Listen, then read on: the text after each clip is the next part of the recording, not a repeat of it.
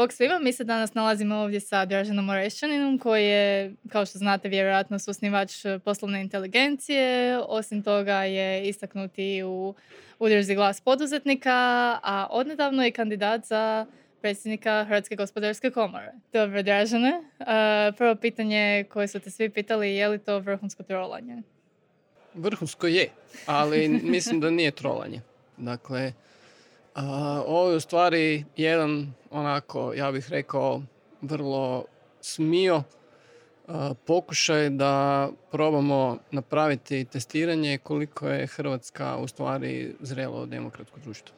U biti, A sa druge strane, naravno, da je sve to sa druge strane onako jedna dobra, brzo potezna zabava. A isto tako, naravno, da je i nekakav medijski efekt svega toga a, pogotovo za ovo što radimo u udruzi glas poduzetnika, vrlo velik, vrlo pozitivan. Da, bilo se da zbilja dosta pisalo o tome. Misliš da baš taj nekakav medijski pritisak i to što sad javnost ipak ima nekakav interes u tome, šira javnost, koja te isto zna preko glasa poduzetnika, ima zapravo neki emocionalni ulog u tome da li će se taj proces biranja predstavništva HGK uh, provesti demokratski ili ispod stola? Pa gledaj, on se ne može nikako provesti ispod stola. On je propisan dakle, zakonom i statutom komore i on je vrlo jednostavan. Dakle, kandidati se prijavljuju, komisija validira da li su njihove prijave ispravne, onda nakon toga slijedi razgovor sa upravnim odborom i nakon tog razgovora s upravnim odborom u slučaju da ne znam ima 50 kandidata, onda upravni odbor izabere četiri najbolja i ta četiri, odnosno ti najbolji se predstave na a, skupštini skupština sa tajnim glasanjem odlučuje ko će biti predsjednik u sljedećem mandatu. Situacija je takva da evo je pristigle su samo dvije prijave trenutačnog predsjednika i moja i sljedeće ono dakle dogovoren je dogovoren je razgovor sa upravnim odborom koji bi trebao biti sutra i u ponedjeljak je, u ponedjeljak je skupština na kojoj ćemo se predstaviti i skupština će donijeti odluku. Možeš li objasniti zašto si se u biti odlučio kandidirati? Mislim, koliko sam shvatila po nekakvim prijašnjim aktivnostima nije da je HGK nešto što baš držiš ono, nešto čemu imaš previsoko mišljenje. Pa da, ali ono, poanta je da vrlo često su premijeri, neki ministri u hrvatskoj vladi govorili da su, ne znam, za nas koji smo aktivisti doslovno u udruzi glas poduzetnika, da mi želimo uništavati hrvatske institucije, da smo nekakva manjina, onda rekao je svoje vremeno predsjednik Hrvatske obraničke komore da smo mi tamo neki urlikavci koji su došli sa ceste, ali u biti oni su svi što bi se rekao, omašili ceo futbal. Dakle, mi nismo tu zato da bismo stvari uništavali. Mi smo tu zato da bismo stvari gradili. A istina je stvari suprotna. Sa ovakvim postojećim političkim vođenjem komore, s time da znate dakle i što je bivši predsjednik koliko je nosoroga ulovio i za kakve sve afere je optužen i koji su rezultati sadašnjeg predsjednika, dakle, upravo je suprotna situacija. Dakle, politika sa svojim djelovanjem i sa svojim utjecajem na instituciju koja treba biti neovisna od politike, tu instituciju sustavno godinama uništava. I razlog u sam se ja kandidirao je to što sam želio pokazati svima da postoji mogućnost da mi ovo društvo gradimo na način da ga gradimo kroz neovisne institucije. Kroz institucije koje trebaju biti neovisne u politici. Vi sad imate u Hrvatskoj situaciju da, ono, ako hoćeš biti ravnatelj dječjeg vrtića, moraš biti politički podoban. Ako hoćeš biti intendant kazališta, moraš biti politički podoban. ako, ono, dakle, ne znam, ako se baviš nekakvim sportom i ako trebaš svoj klub nekako financirati, Isto tako trebaš biti politički podoban jer onda možeš dobiti lovu, ne znam, iz gradskog budžeta, HEPA, vamo tamo. A, to su sve stvari koje takve ne smiju biti uh, ono, u nekakvoj demokratskoj državi. Probajte zamisliti da dođe, ne znam, Boris Johnson uh, u Liverpool Football Club i da kaže, evo sad ti moraš toga i toga imenovati da te bude predsjednik kluba. Nema šanse. Ili da to napravi, ne znam, u British Museum ili na tako nekakve stvari. I to je ono čemu mi moramo stremiti. Mi moramo stremiti tome da te institucije budu neovisne i ono, moj prvi i osnovni cilj je depolitizacija i vraćanje ugleda Hrvatskoj gospodarskoj komori. A može li se zapravo institucija kao što je HGK uopće depolitizirati, koja je zapravo usko vezana uz državu? Ali ono ne smije biti usko vezano uz državu. Hrvatska gospodarska komora je komora u kojoj su članice sve firme registrirane u Hrvatskoj koje toj komori plaćaju članarinu. I ona treba raditi u njihovom interesu. U statutu Hrvatske gospodarske komore nije da ona radi u interesu vlade ili vladajuće stranke ili ministra nekog ili premijera. Ona mora raditi u interesu svojih članica. I to može raditi dobro i kvalitetno i efikasno jedino ako je neovisno o politici. Dakle, naravno da će komora surađivati sa vladom i da će surađivati i sa Saborom, ali će surađivati kao ravnopravan partner. Dakle, sada, ne znam, je ministar jedan, nećemo ga imenovati, svi znamo o kome je riječ, on je jučer rekao da je komora produžena ruka vlade. Ona to ne smije biti. I ovi izbori koji će biti u ponedjeljak, oni nisu izbori između Draženo Orešćanina sa jedne strane i Luke Burilovića sa druge strane. To su izbori između građanskog društva i neovisnih institucija i politički kontrolirane države u svakom segmentu. I mislim da smo to u dosadašnjem tijeku kampanje koja je trajala tri dana uspjeli jako dobro svima objasniti da je to svima jako dobro jasno. A možeš li nam malo objasniti, mislim, kako HGK uspjeva biti tako politizirana ako s jedne strane rekao si članice su do duše uh, po sili uh, privatne firme, a s druge strane i u vijeću zapravo HGK su privatne firme. Uh, zašto se onda kako se onda zapravo uspije toliko malo zalagati za interese poduzetnika praktički? Ok, to se ne zove vijeće, nego se zove skupština. skupština. također postoji upravni odbor. Ali šta, dakle, um, komora ima svoju nekakvu internu strukturu, ima uz predsjednike, ima svoje podpredsjednike, ima i direktore pojedinih sektora, ima isto tako zaposlenike koji bi trebali raditi nekakav svoj posao. Dakle, vrlo je jasno bilo, dakle, 2014. godine, da je Luka Burilović bio kandidat HDZ-a i svi mediji su o tome pisali i to je tako. On na tom na toj poziciji prvenstveno predstavnik HDZ-a i član HDZ-a. I sad kada nekakav, ne znam, župan kaže gle, trebalo bi moju nečaku zaposliti u županijskoj komori negdje, jer evo sad je baš diplomirala, ok, ona će se zaposliti na taj način. svi potpredsjednici su članovi stranaka. Četiri su člana HDZ-a, jedan je član HNS. I na taj način se politika infiltrira u komoru. Dobar dio predsjednika županijske komore su isto članovi stranaka. A isto tako, svi znamo da jedan dobar dio gospodarstva je ovisan o državi. I ima također puno državnih firmi koji su tamo. Ima isto tako puno firmi koje većinu poslovanja realiziraju s državom. Ima isto tako puno ljudi članova skupštine koji odlučuju koji su članovi HDZ-a i na taj način politika ostvaruje utjecaj. A koje su zapravo ovlasti predsjednika Hrvatske gospodarske komore i koliko utjecaj možeš imati kroz tu poziciju ako dođeš na nju? Koji su mehanizmi koje možeš koristiti u biti?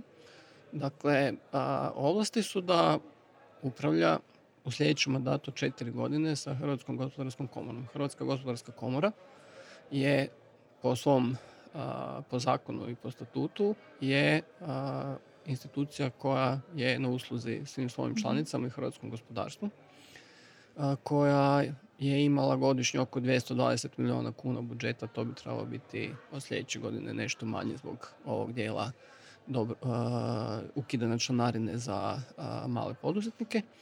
I isto tako ima trenutačno oko 380 zaposlenih. Dakle, to je jedan, ima predstavništva, dakle u Pekingu, Moskvi, Briselu, Beogradu i Mostaru i ima 20 županijskih komora. Dakle, to je jedan veliki mehanizam i veliki stroj koji može napraviti jako puno posla i biti jako puno efikasan. Dakle, moja obaveza će biti da sa time svime upravljam, da sa tim svim resursima napravim maksimalnu korist za hrvatsko gospodarstvo i za naše članice. U biti što najviše zamjeraš HGK, tačno kakva je? Kao prvo, nedostatak konkretnih rezultata ali taj nedostatak konkretnih rezultata je u stvari posljedica tog te politizacije i tog kadroviranja kroz politiku koje traje jako dugo vremena. Trenutačna situacija je takva da, ja bih rekao, 99% članica komore ili možda neki manji broj 95 mhm. ne želi uopće biti član te komore. I recimo,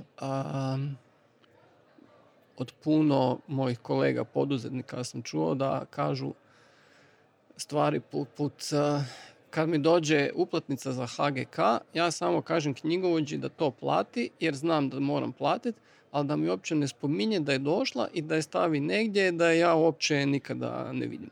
I puno ljudi zaista nema apsolutno nikakve koristi od komore, niti vidi da bi uopće mogli imati ikakvu korist i ono, najviše zamjeram u stvari komori što se kroz 25 godina sustavnog lošeg i nekvalitetnog rada pod predsjedanjem bivšeg predsjednika Slavnog Lovca i sadašnjeg predsjednika stranog studenta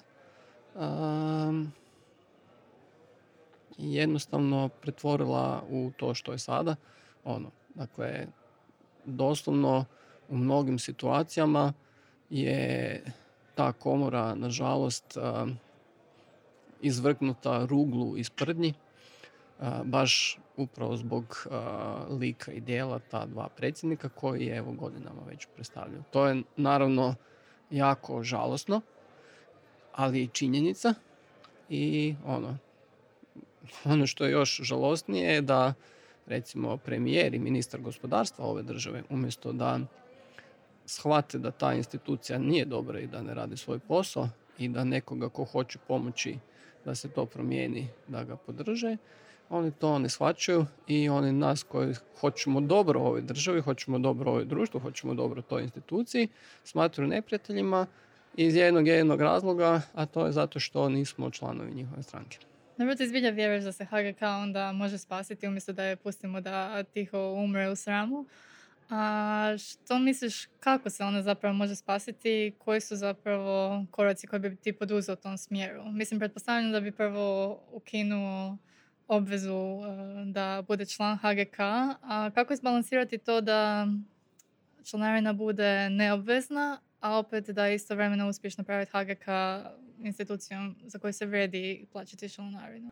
Kako god se okrene, komora neće umreti jer e, će je na ovaj ili onaj način će držati na aparatima bez obzira što ničemu ne koristi. Ona tu koristi kao nekakav, jel, eto, ona postoji zbog toga da se može reći da postoji i da tamo nekakav predsjednik komore može reći vladi premijeru da rade odličan posao za gospodarstvo i da su fantastični i da im zahvaljuju na svemu što rade za hrvatsko gospodarstvo. Dakle, to je onako nekakav igrokaz u kojem sadašnji predsjednik komore hvali vladu, pa onda dođe nekakva dodjela zlatne kune, pa se tamo pojavi premijer ili ministar, pa kaže imali smo rast BDP-a u prethodnom kvartalu 16,5%, što je peti postotak u cijeloj Europi tu vidimo svu mudrost politike sadašnje vlade, bla, bla, bla, bla, bla. Dakle, ona služi sada za takve igrokaze, doslovno, a ne služi da bi radila svoj posao. ja u svom programu imam tri ključna cilja. Dakle, prvi, ono, jedan od ta tri cilja je definitivno dobrovno članstvo. Drugi cilj, već sam ga rekao, je depolitizacija i vraćanje ugleda komori. I treći cilj je naravno podizanje kvalitete usluge i privlačenje novih članova. To su vrlo jednostavni ciljevi, vrlo transparentni i ja mislim da su svima vrlo razumljivi. Dobro sad si spomenuo cijeli taj nekakav špil oko HGK, Zlatne kune i to, ali poslovna inteligencija na kraju sudjelovala u Zlatnoj kuni, nije li? Jesam, da, dobili smo Zlatnu kunu. ali ono, dobili smo zlatnu kunu zato što smo zaista bili dobri. Dakle, ja ne mogu sad okriviti poslovnu inteligenciju i reći, gle sad, evo, krivi ste što ste bili dobri pa ste dobili nagrade. Dobili smo nagradu, isto bili smo finalisti izbora za Ernst Young poduzetnika godine. Jesmo, dobili smo to zato što smo bili dobri.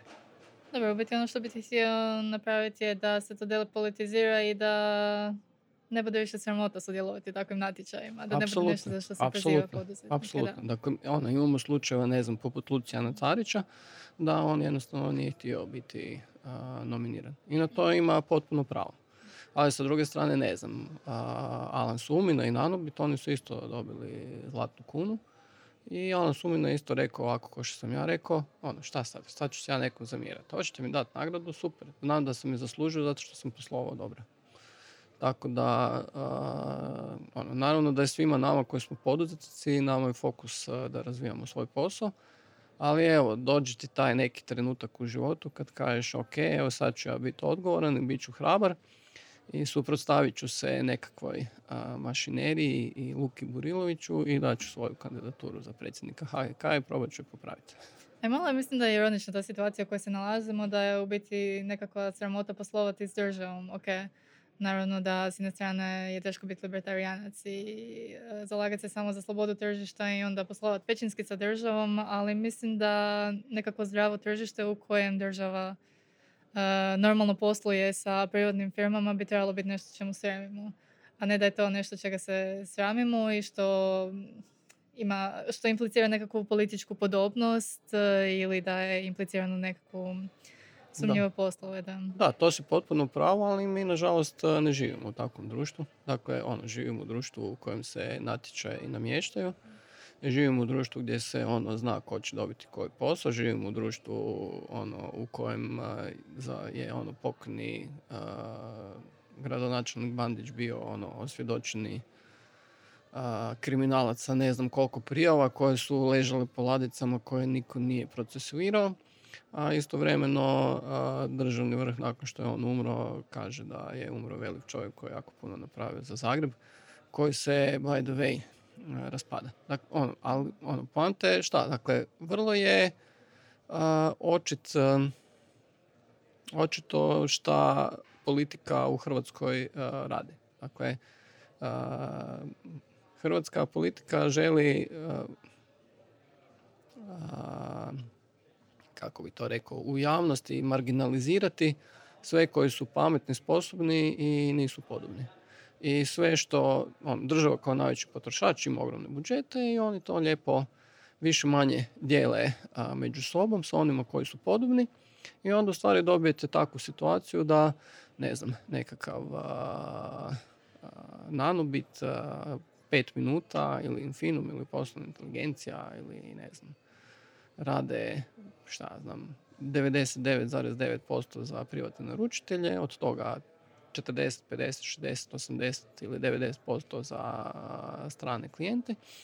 I da jednostavno mi živimo u nekakvom zasebnom balonu gdje nekakvi dodirnih točaka i presjeka između nekog našeg svijeta i ovog svijeta koji kontrolira politika u nekakvoj normalnoj situaciji nema. Ne? I onda se desi korona i onda se desi udruga glas poduzetnika i onda se desi ovakav splet okolnosti da u stvari mi odlučimo nešto napraviti, da pokušamo ovo društvo promijeniti, a ne sjediti, šutiti i trolati jel, sa strane kako je, ne znam, Luka Burilović ne zna engleski, pa kako bježi od sučeljavanja javnih nastupa, pa kako je njegova diploma potencijalno falsificirana, pa ili ne znam, ili kupljena. Od toga, ako on bude i dalje predsjednik gospodarske komore, nema apsolutno nikakve koristi. A to što ćemo mi, ne znam, gemištat negdje u kutu i pričati kako to ne valja, to ne bude ništa promijenilo i popravilo. Pomenuo si da ti je jedan od ciljeva transparentnih vrlo povećati kvalitetu usluga HGK. Imaš li neki okvir kako to učiniti? Što bi bilo prvo na čemu bi se trebalo poraditi? To je dosta ono, široko područje. Da, dakle tu sad ima jako puno smjerova u kojima se treba ići. ono, dakle, postoje čak nekakve usluge koje već postoje unutar komore, tipa digitalna komora, pa one stop shop, za koje A ili niko ih ne zna da postoje ili B znaju ljudi da postoje, ali su došli tamo jednom, pogledali šta ima, bili da nema ništa i onda ih više ne koriste. Mm. Dakle, tu ima jako puno potencijala za napredak. sljedeći segment su edukacije za članove, gdje također se ono, puno, puno više se može raditi na edukacijama, jer veliki problem u stvari poduzetništvu u Hrvatskoj je što poduzetnici nemaju osnovne poduzetničke vještine. Jer jednostavno nikada nigdje ni od koga nisu to naučili. Ni u jednoj hrvatskoj školi postoji samo, ja mislim, na ekonomskom fakultetu u Osijeku postoji smjer poduzetništva. Dakle, niko te ne uči kako ćeš biti poduzetnik i koje te sve vještine trebaju za to, a te vještine su vrlo kompleksne. sljedeća stvar je pomoć kompanijama kod digitalne transformacije gdje to je jedno također područje koje je ogromno i gdje ima jako puno mogućnosti za kvalitetan rad i pomoć našim članicama. I također jedan vrlo veliki dio je pomoć firmama za razvoj poslovanja na stranim tržištima. To je jedan dio koji se radio prije sad, ajde kako je bio lockdown nije bilo toliko tih sajmova i nekakvih gospodarskih delegacija, ali to je sve bilo onako na, na, na jednom nivou koji je bio ispod onoga što bi se očekivalo od jedne takve institucije i tu ono, sa, ono, tu je moj nekakav plan, dakle, manje forsirati ovih nekoliko predstavništava koje sad postoje kojima nema nekakve konkretnih rezultata, puno više se fokusirati na suradnju sa državom i sa gospodarskom diplomacijom. I jedna izuzetno jako bitna stvar, dakle u komori postoje granska udruženja i zajednice, dakle ne znam, za IT, za trgovinu, za građevinsku industriju, za ugostiteljstvo, dakle ima ih nekakvih tridesetak. Ta udruženja nemaju svoj vlastiti budžet. A ono, članice koje se bave tim djelatnostima plaćaju članarine. Sve te članarine idu na jednu hrpu i onda komora radi jedan ukupan budžet i sad kome šta dopadne, ako mu bilo šta dopadne. Ono što je jedan od ciljeva koje ću ja imati je da ovisno o tome koliko članova i koliko je prihod od članarina pojedine pojedinog udruženja pojedine djelatnosti, da oni imaju na raspolaganju budžet s kojim će pokrivati aktivnosti koje su za njih bitne. Dakle, da li su to odlasci nekakve zajedničke na konferencije, sajmove, da li su to edukacije za članove, da li su to organizacija konferencija, materijali, bilo šta, ali to mora biti njihov budžet. Oni moraju time samostalno upravljati. Ajmo sad malo djelomično skočiti na glas poduzetnika, djelomično je povezan sa upravo ovom temom. kako si se uopće uključio i zašto si se odlučio uključiti u glas poduzetnika? To je biti u glasu poduzetnika i je li ti to bio ono kao gateway drug za HGK kao krenula sam s aktivizmom ovdje, a sad ga nastavljam na većoj razini. Ovako, dakle, kad je počeo taj lockdown, ono, moja pozicija u poslovnoj inteligenciji ono, je predsjednik uprave i ja sam zadužen za strategiju i razvoj poslovanja. I ono, u tom trenutku kad se se Europa i svijet zatvorili, a, ja sam ostao dobrim dijelom bez posla. Dakle, više nije bilo konferencija, više nije bilo putovanja po svijetu, nekakvih prezentacija, projekata kod nekakvih naših velikih korisnika po svijetu. I meni je ostalo nešto vremena na raspolaganju. I sad u tom trenutku mene nazvala jedna moja draga prijateljica, Gordana Fabijanić sa Paga, koja tamo ima jednu onako super fora konobu koja se zove Didova kuća i rekla je, kad je vlada objavila kao te prve mjere, rekla je Dražen, ovo ne valja, kao ako bude ovak, mi svi ono, smo propali, možemo staviti ključ u bravu. Nama kao IT firmi se to ne bi dogodilo, ali većini malih poduzetnika bi.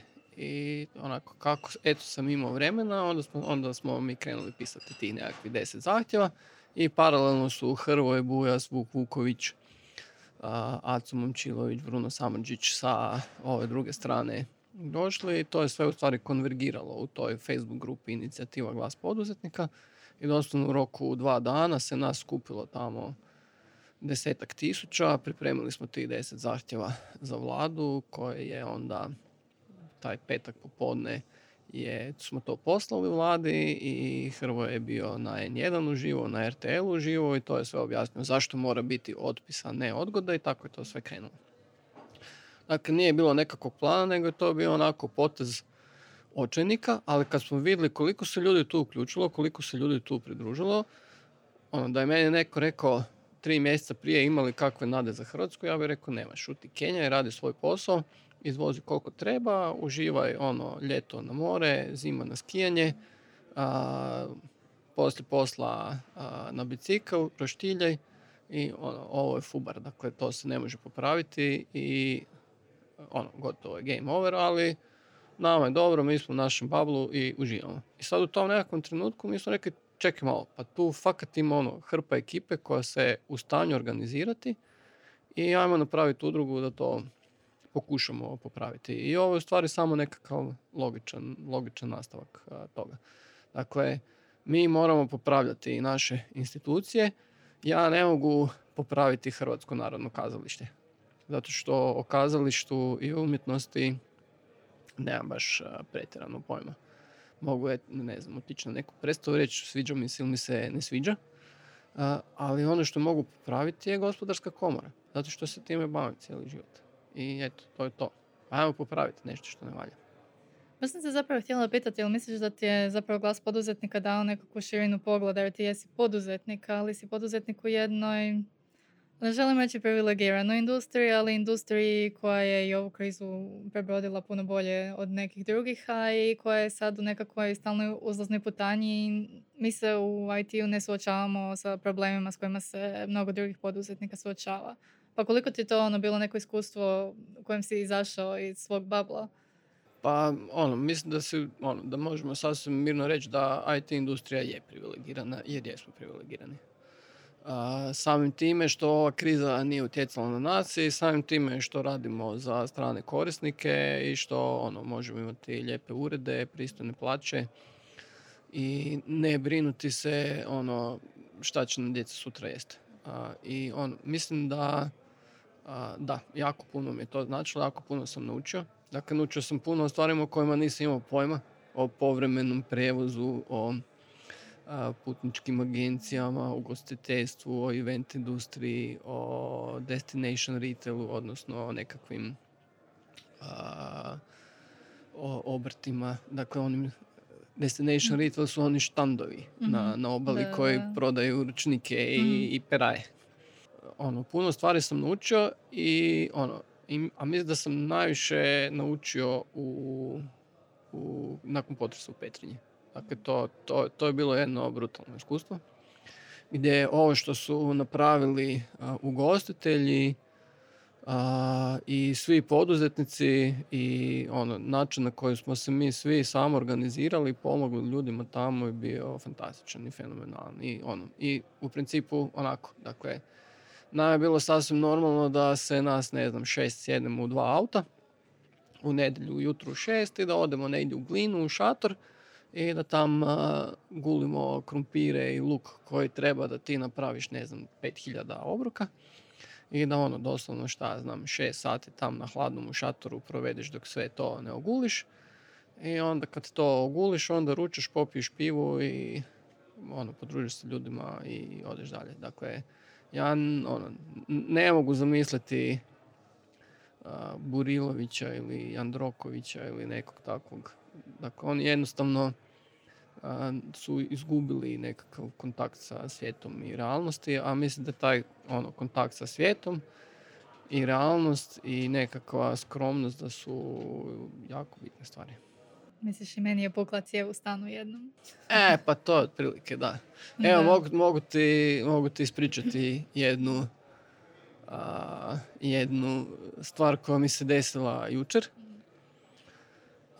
mi imamo tri psa, inače doma i ono, baš i, i kćeri supruga ja jako volimo životinje, vezani smo za njih. Uglavnom, ja sam jučer nekako uspio popodne sjesti na bicikl i otići se provozati sat vremena. u Savu prema Sisku ima jedna cesta koja ide tamo od Ivanje reke prema dole. I sad kad sam se vraćao sa treninga, volim se po cesti i vidim mačić jedan leži na sred ceste. I sad ja prolazim i ono, mačić, ono, po toj cesti idu auto, on ne bi trebao tamo ležati. I sad ja stanem sa strane, dođem do mačića i ono, skužim da Dakle, Mačić je svjestan, ali je auto ga je udario i on vuče zadnju nogu i ne može se uopće dignuti na, na zadnje noge. I uglavnom ja sam ga uzeo, tamo je bila autobusna stanica, bili su neki ljudi ispred neke kuće, pitao sam, ima, imao je ogrlicu sa, sa, sa zvoncem i ono, pitao sam te ljude kao jel znaju če je to Mačić, oni su rekli da ga nikad nisu vidjeli. I ja sam nazvao svoju suprugu i rekao, evo ja sam tu u Trsteniku u Narskom, tak se zove to selo. E, ajde sjednite u auto, dođite pa da ono, Mačića odvedemo veterinaru kod nas u kvartu u Sesvetama. To je recimo neki 10 km od, od, mene, od mene doma, postao sam im pin ono, za, za Google Maps. I njih dvije sve su sjeli u auto i došli po tog mačića. Još ne znam, stao je autobus, klinci su išli iz škole, nikoga nije poznao. I mi smo mačića odnijeli veterinaru, ostavili smo ga kod veterinara kod nas u kvartu. Veterinarka ga je pogledala, rekla da će ga danas ujutro poslikati, dala mu antibiotik, dala mu nešto protiv bolova i uglavnom moja kćer isto je e, volontir u Dumovcu, nazvala je ovo iz Dumovca i u principu Dumovac sve životinje koje su zlijeđene, onda ih oni pokupe i dalje se brinu o njima. Evo i danas mi je moja kćer javila da su joj se javili iz Dumovca i da su došli pomačići, da su preuzeli, da će staviti na svoje stranice da traže vlasnika i sve. Tako da, eto, dakle, uz sve ovo što radim, meni je bilo vrlo bitno da ja pored tog mačića ne prođem, da ga ne ostavim na cesti, nego da se pobrinem da on dobije svoju šansu. Jer ono, pet minuta kasnije bi neki auto prešao preko njega i od njega bi ostala samo mrlja. Netko ko vodi ovu državu, ono, da li bi se ponio na isti način, ne znam, to je moje pitanje. I da li bi isto osjećanje ili barem shvaćanje problema Pa da, ili bi rekao. da. ili bi možda čak skrenuo malo. Da.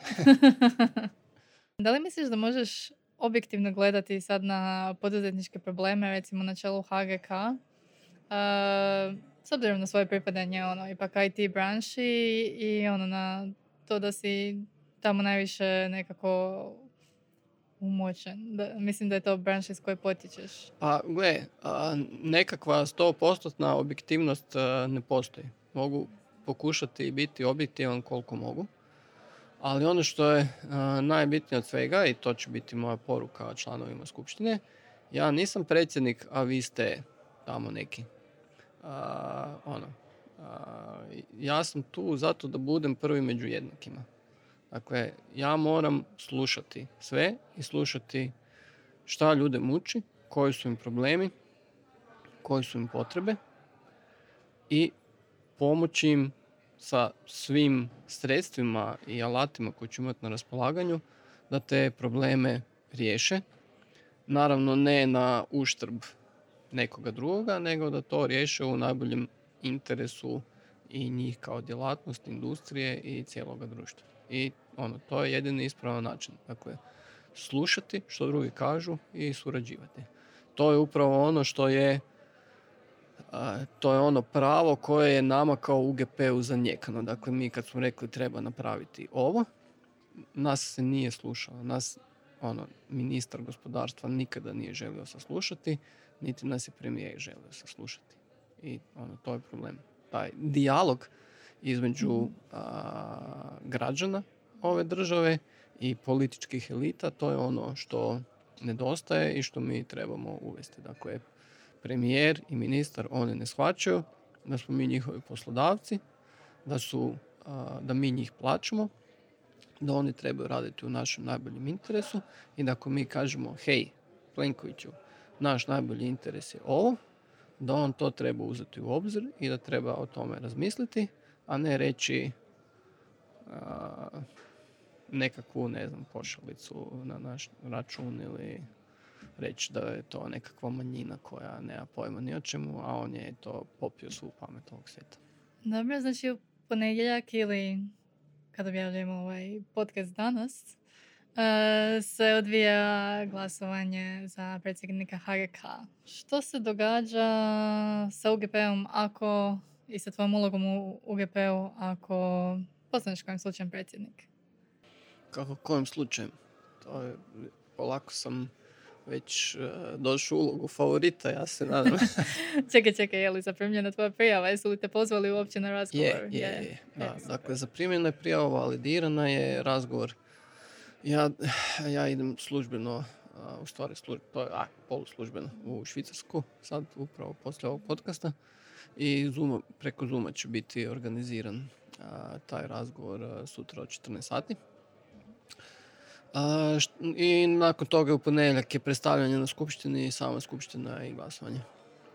E sad, što se dešava nakon toga? UGP će nastaviti poslo, ono, funkcionirati kao i do sada. Ja ću dati ostavku na poziciji izvršnog direktora, neko drugi će tu poziciju preuzeti. I udruga poput UGP-a u nekakvom građanskom društvu mora postojati. Dakle, u svim razvijenim ekonomijama takve udruge postoje. Dakle, u Britaniji, Njemačkoj, Francuskoj, Kanadi i svim bitnim europskim zemljama postoje. Imaju tradiciju neke 30, neke 40, neke 80, neko preko stotinu godina. I one su ono, vrlo utjecajne i najčešće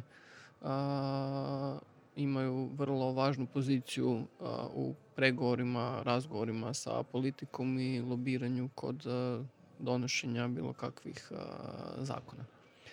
Tako da UGP sad će imati oko ima oko 17.800 članova, dakle uskoro će imati 18.000 članova, imat će ih vjerojatno sve više i neupitna je uloga i budućnost UGP-a u razvoju hrvatskog gospodarstva. Isto tako kao predsjednik komore ću se truditi osnažiti odnose sa svim drugim udrugama poduzetnika i poslodavaca.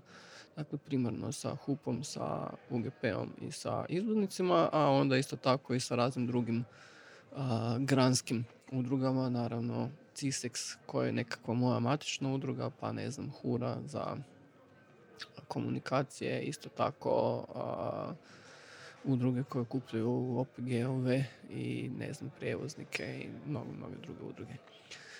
S obzirom da je ovo posao koji zaista zahtjeva potpunu posvećenost, ja se za taj posao prijavio kao profesionalac. A to znači da ću za vrijeme tog mandata u komori napustiti svoju poziciju predsjednika uprave poslovne inteligencije firma evo, ove godine će imati 20 godina postojanja, 170 zaposlenih. Imamo vrlo kvalitetan tim i koji je sa nama već godinama i ja mislim da zaista se to na poslovanju poslovne inteligencije ne bi smjelo osjetiti da, da mene eto operativno nema na toj poziciji. Mi ćemo sjediti na svim konferencijama na kojima si nam inače sugovornik, ali dobro. Možda budeš sugovornik iz neke druge perspektive. Pa da, da recimo jedna stvar isto koja, koja mi je vrlo bitna u uh, programu je ta komunikacija sa medijima i javnosti. Zašto u stvari komora sada ima tako lošu percepciju? Zato što sadašnji predsjednik jednostavno izbjegava javne nastupe, ne osjeća se sigurno na tim nastupima i vrlo ga je teško dobiti za bilo kakvo ili sučiljavanje ili za podcast ili za bilo šta ili za nekakvu konferenciju da bi bio na nekakvom panelu ili bi bio izložen nečemu. Zato što opet, dakle, sve, svaku kritiku se doživljava kao napad na sebe i bla bla bla bla bla. Ali ono što ja smatram, smatram da ono, ja zaista trebam biti otvoren, trebam biti maneken te komore, te organizacije i trebam je zaista ono, predstavljati i zagovarati, slušati kritike, argumentirano odgovarati, braniti, pričati o onome što kanimo napraviti, pričati o onome što smo napravili. Dakle, biti na različitim konferencijama, događanjima u medijima prisutan. Ne samo onima koje mi kao komor organiziramo ili koja su, ne znam, nekako kontrolirana i organizirana, ne znam, od vlade ili nešto, nego zaista da to bude, da, da budem dostupan i svim članovima i ono kompletnoj e, javnosti koja se veže za gospodarstvo kao čelni čovjek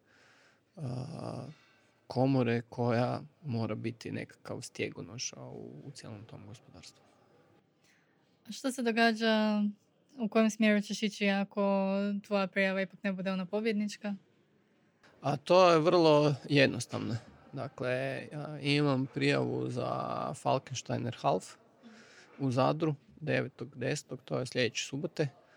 I to je prva stvar koju ću napraviti ako prijava ne prođe, napravit ću ako prođe. Dakle, ono, to mi je recimo nekakav drugi half distance triatlon nove sezone.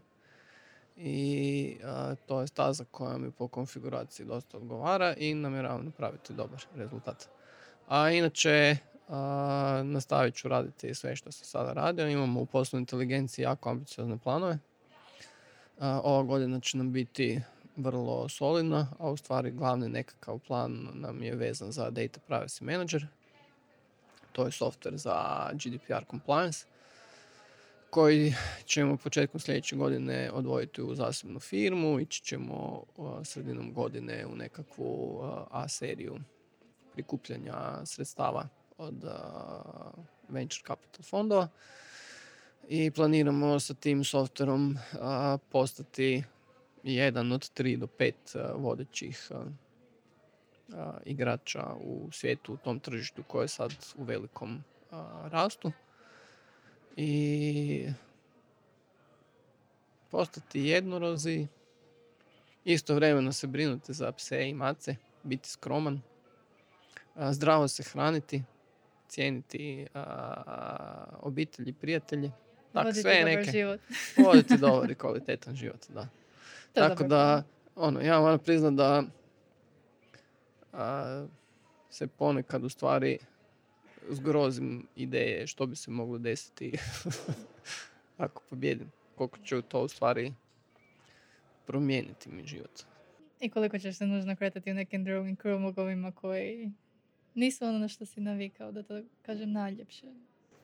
Pa da, ali ono, poanta je da uh, ja nikada nisam uh, bio nekakav ono klimavac, pa da sam ono, da mi neko rekao ajde to napravi, pa da sam ja klimao i rekao ajde to se napravi. Dakle, uh, ono, postojala su samo dva načina. Dakle, ako nešto ne valja da to promijenim, ako ne mogu to promijeniti da otiđem. Tako da, i to je vrlo jednostavno. Dakle, ako, ono, ja neću sad pasiti u neku kolotečinu i ne raditi ništa, nego ću zaista probati to promijeniti. I ako to promijenim, onda za godinu ili dve će to postati nešto što funkcionira. A ako vidim za godinu dana da su ovi jači i da ja tu ne mogu ništa promijeniti, bit ću vrlo realan u svemu tome i ponudit ću svoju neopozivu ostavku i maknuti se od toga i neka neko drugi onda to pokuša. Mislim, naravno da se neću predati bez borbe, ali ako vidim ono da je resistance is futile, onda mislim zašto trošiti moj život i moje vrijeme na pomaganje nekome ko sam ne želi pomoći. Da, to je uvijek ba, uzalud bačeni trud. Uh, hvala ti u svakom slučaju, Dražana. Ja više nemam pitanja. Sad je jedino pitanje što će se izglasati u ponedjeljak. Držim ti fige u svakom slučaju. Nadam se da ćemo imati poduzetnika na toj poziciji. A svima vama ostalima, nadam se da i vi držite dražnu fige. Nadam se da ste se subscribali. Ako već niste, svakako se subscribajte na apsolutno sve kanale na kojima se možete subscribati na podcast. Nisam si pripremila šalabahter i zaboravila sam sve što moram reći. Osim da trebate stisnuti zvonce na YouTube-u followati nas, pratiti nas i subscribe se. Evo još imam samo jednu poruku za kraj. Ako slučajno još niste članovi udruge Glas poduzetnika, možete se učlaniti tako da dođete na website od udruge, kliknete na gumb učlani se i unesete svoje podatke. Članarine nemamo, imamo jako puno korisne stvari i pogodnosti koje imamo za članove i naravno ja vjerujem da je stvar prestiža biti član UGP-a, tako da se pridružite veseloj zajednici od postojećih 18.000 članova. Eto, sad smo vas oboje verbovali za sve. Malo reklame nije na odmet. Da, hvala ti, Dražene. Hvala tebi.